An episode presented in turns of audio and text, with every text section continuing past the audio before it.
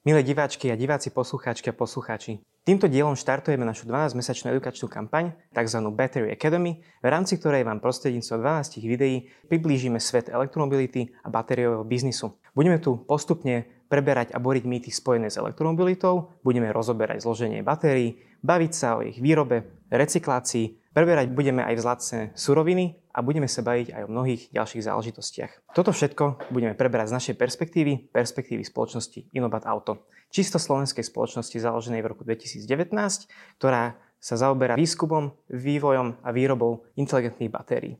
Tieto chceme šiť na mieru potreb našich zákazníkov a takto vytvárať energeticky udržateľné batériové úložiska budúcnosti. Projekt je rozdelený na dve fázy. Na 250 MWh výrobnú pilotnú linku a výskumno-vývojové centrum, ktoré momentálne budujeme v Voderadoch a na fázu číslo 2 na gigafabriku, ktorú plánujeme budovať na Zelenej lúke pre našich prvých klientov, na ktorých aktívne pracujeme a takto chceme naozaj naštartovať našu veľkú výrobu batérií.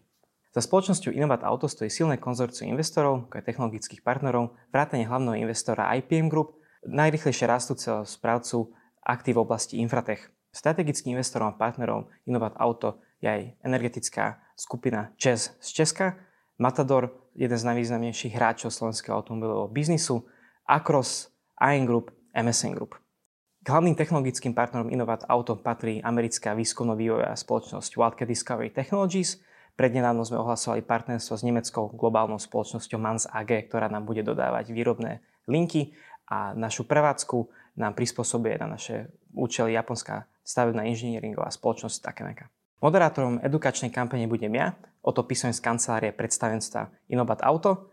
Témy budeme pokrývať spolu s našimi kolegami, ako aj externými expertmi a takto vám budeme približovať svet batériového biznisu, ako aj našu spoločnosť. Prvú časť Battery Academy budem zastrešovať ja a začnem históriou elektromobility.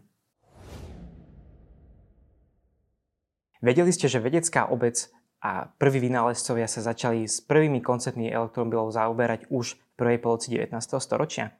Prvé koncepty vznikali v roku 1835 v Holandsku e, vedcami ako je Simbrandus Strait a Christopher Becker. E, zároveň niektoré modely vznikali aj v Škótsku z dielne Roberta Andersona. Dokonca jeden z koreňov elektromobility siaha aj do Uhorska, do zemného obci pri Nových zámkoch rodiska Štefana Aniana Jedlíka.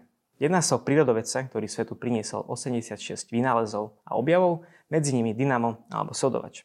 Pre našu tému však je relevantný jeho vynález a koncept elektromotora, ktorý priniesol svetu v roku 1828 a je považovaný za jeden z milníkov elektromobility.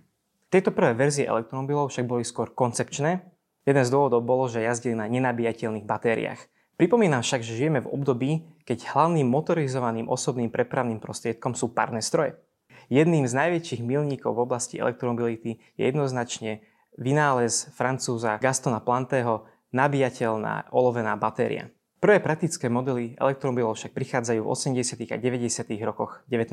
storočia. Je to aj obdobie, keď Ferdinand Porsche prichádza so svojím prvým modelom, modelom P1, elektrickým autom, ktoré neskôr zabezpečí aj úspech firmy a bude viesť k založeniu tak známej značky. Túto značku všetci dôverne poznáme, niektorí osobne, niektorí iba z fotiek a videí. Koniec 19. storočia je ale zároveň aj obdobím, keď na trh prichádzajú prvé elektromobily so spalovacím motorom. Rok 1886 je rok, keď Karl Benz prichádza svojim prvým modelom, ktorý zároveň tiež vedie k tej známej značke Mercedes. Tieto tiež viacerí poznajú aj osobne, ja stále iba z fotiek a videí. A dobre, ale poďme teda bilancovať, aký spôsob motorizovanej osobnej prepravy bol dominantný na prelome 20. a 19. storočia. Poďme bilancovať na príklade USA. Čo si myslíte, koľko jazdilo aut v roku 1900 na cestách Spojených štátov amerických? No bolo ich iba 34 tisíc. Ktorý bol najpopulárnejší typ prepravy? 40% vozidel bolo párnych automobilov, 38% bolo elektromobilov a iba 22% motorizovaných vozidiel v Spojených štátoch mal spalovací motor. Len tak na porovnanie teraz jazdí na amerických cestách približne 275 miliónov automobilov. O pár rokov však elektromobily prebrali vedenie a stali sa najpopulárnejším spôsobom motorizovanej osobnej prepravy v Spojených štátoch. Tie hlavné dôvody boli tie, že elektromobily boli tiché, dali sa ľahšie riadiť, nepotrebovali ste kluku, ako pri štartovaní automobilov so spálacím motorom, nepotrebovali ste ich zahrievať ako párne stroje. Postupne sa začala rozvíjať medzimestská infraštruktúra v Spojených štátoch, no elektromobily a párne stroje boli skôr hodné na mestskú prepravu, no však na konci dňa iba tam boli cesty. Postupne začali klesať aj ceny benzínu, no a rok 1908 bol milníkom pre automobilový svet, začala sa masová výroba modelu T od Fordu, ktorá priniesla cenovú revolúciu v oblasti e, automobilov. Autá so spalovacím motorom boli 3 až 5 násobne lacnejšie ako elektromobily. Klincom do rakvy vtedajších elektromobilov bol rok 1912 a vymysel elektrického štartera, čiže auto so spalovacím motorom už nepotrebovalo kluku na to, aby bolo naštartované. Ďalší rok sa však vyrobilo až 180 tisíc kusov modelu T od Fordu, čo absolútne prevalcelo vtedajších výrobcov elektromobilov, ktorí rok predtým vyrobili 6 tisíc kusov, čo bol sám o sebe vtedajší rekord. A k rozvoju elektromobility samozrejme neprispeli ani svetové vojny. Avšak po druhej svetovej vojne v 50. a 60. rokoch začali vznikať nové modely elektromobilov. Niektoré značky začali používať aj niklovo-kadmiové batérie, ako napríklad model Amitron od American Motor Corporation, avšak tu sa ešte stále nemôže baviť o litio-ionových batériách. V skratke, benzín bol v US pomaly lacnejší ako voda, podobne tomu bolo aj v Európe. Najrozšírenejšie elektrické vozidlo v 60. rokoch sa však nachádza v Spojenom kráľovstve. Nejedná sa však o osobný automobil, ale o komerčné vozidlo, tzv. milk floats, ktoré boli využívané na rannú dopravu mlieka do obytných zón. Tieto milk floats boli veľmi pomalé, mali krátky dojazd, avšak boli tiché a preto ich títo dopravcovia na tieto účely využívali. Boli však tak pomalé, že si z nich v Spojenom kráľovstve až doteraz robia srandu. Viem si predstaviť, že keď ma žena opustila za mliekára, tak vidieť ich odchádzať na jeho milkfloate by boli najhoršie dve hodiny môjho života. Prvá ropná kríza v 1973 bol významným impulzom aj pre alternatívne pohony, tedy skôr z pohľadu strategickej bezpečnosti ako životného prostredia. Bolo to však aj obdobie významnejších emisných kontrol, najmä v mestách, obzvlášť v Kalifornii. Z pohľadu elektromobility by sa 70. roky dali v kocke doslova opísať takto, alebo v trojuholníku. Citycar, neskôr premenovaný na commuter car, predal dokopy 6500 kusov, Mal dojazd 80 km a jazdil maximálnou rýchlosťou 80 km za hodinu. Niekoľko týchto aut si zároveň kúpila aj americká pošta a využívala ju na doručovanie zásielok. Vedeli ste, že v 70. rokoch sme mali svoj elektromobil aj v Československu? Bol ním model EMA 1, čiže elektrický meský automobil. Bol to tiež iba koncept, ktorý sa dožil malosériovej výroby niekoľko sto kusov. Srandujem, vyrobili sme ich dva. Koncom 80. rokov však prichádza aj prvý koncept hybridného vozidla od Audi, tzv. Audi Duo. Ikonickým elektromobilom 90.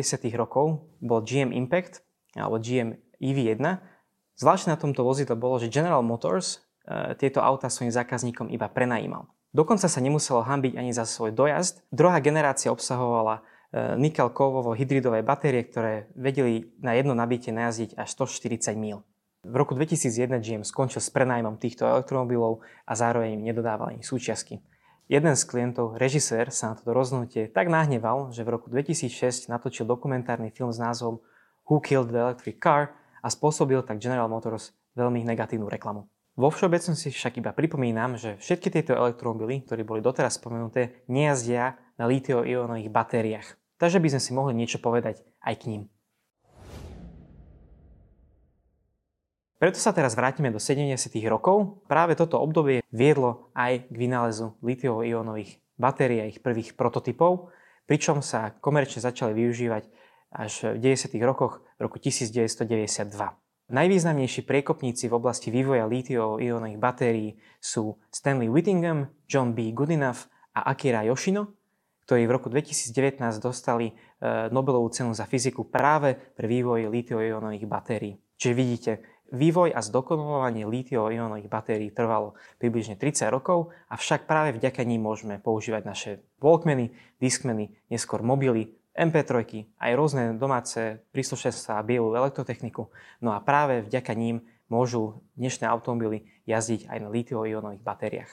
Milníkom prvého desaťročia nového tisícročia je jednoznačne spoločnosť Tesla, ale aj z pohľadu litio-ionových batérií, keďže Tesla Roadster bolo prvé masovo vyrábané plne elektrické vozidlo, ktoré používalo takúto batériu a malo dojazd vyše 320 km.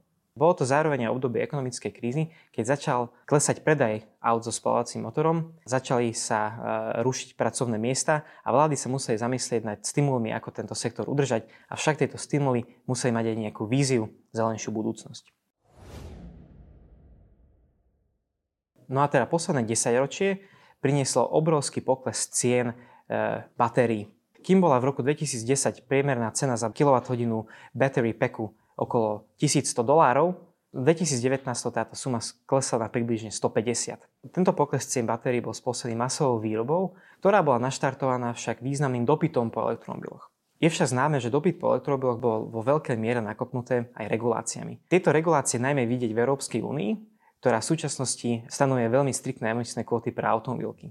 Je všeobecne známe, že 30% emisí v rámci Európskej únie tvorí doprava a 70% týchto emisí tvorí cestná doprava. Je teda preukázateľné, že elektromobily môžu zabezpečiť zelenšiu budúcnosť, tak prečo by sme my v tu Vinovate nemohli prispieť k týmto snahám? No ale čo teda obsahuje taká batéria? V elektromobiloch sa v súčasnosti využívajú najmä NMC batérie, teda oxidy lítia, ktoré v sebe obsahujú najmä tri kovy nikel, mangán a kobalt. Pre lepšiu predstavivosť, moderné batérie obsahujú približne 6-7 kobaltu, to prečo je v budúcnosti dôležité vyrábať batérie s nižším kobaltovým obsahom, vám povieme v ďalších častiach. Batérie sa skladujú z tzv. aktívnych materiálov, alebo elektrod, ktoré zabezpečujú hlavné charakteristiky batérie a pasívnych materiálov, ktoré batériu podporujú a umožňujú, aby v nej prebiehali rôzne elektrochemické procesy. Batéria obsahuje katódu, hliníkovú fóliu, na ktorej je nanesený tenký náter alebo vrstva komplexného mixu týchto vzácných kovov. Zároveň obsahuje aj anódu, medenú fóliu, ktorá obsahuje alebo na ktorú je nanesený náter z grafitu. Okrem toho batéria obsahuje aj separátor, polymerovú vrstvu, ktorá sa spolu s anódou a katódou ukladá alebo natáča podľa toho, aký typ batérie vyrábame. Tento zvytok sa následne uloží do obalu batérie spôsobom, aby časti alumíniovej a medenej fólie e, zostali aj mimo batérie. Zvyšok batérie sa zaleje tekutým elektrolitom, batériu uzavrieme a takto získavame batériový článok. Čo sa deje v rámci takej batérie? No tak pri nabíjaní prechádzajú litové ióny z katódy na anódu vďaka elektrolitu, pričom elektróny sa e, vďaka separátoru hýbu mimo batérie vo vonkajšom okruhu a prechádzajú tiež z katódy na anódu. No a pri použití sa prostredníctvom prepínača umožní litiovým ionom vrátiť sa z anódy na katódu, elektróny taktiež sa vracajú však tým vonkajším okruhom, takto vzniká prúd ktorý je využívaný na pohon alebo iné doplnkové funkcie. Tieto články sa ukladajú do modulov, z ktorých sa následne tvoria tzv. battery packs. Toto je z mojej strany všetko. Mohli sme si vypočuť, ako sa ľudstvo dostalo k elektromobilite. Dozvedeli sme sa základy fungovania batérií. V ďalšej časti budem môcť hostiť legendárneho Andyho Palmera, s ktorým budeme spolu boriť mýty ohľadom elektromobility. Zároveň nás nezabudujete sledovať na sociálnych médiách, a kľudne sa prihláste aj na odber našich videí. Ďakujem pekne za pozornosť a pozývam vás aj k sledovaniu ďalšej časti.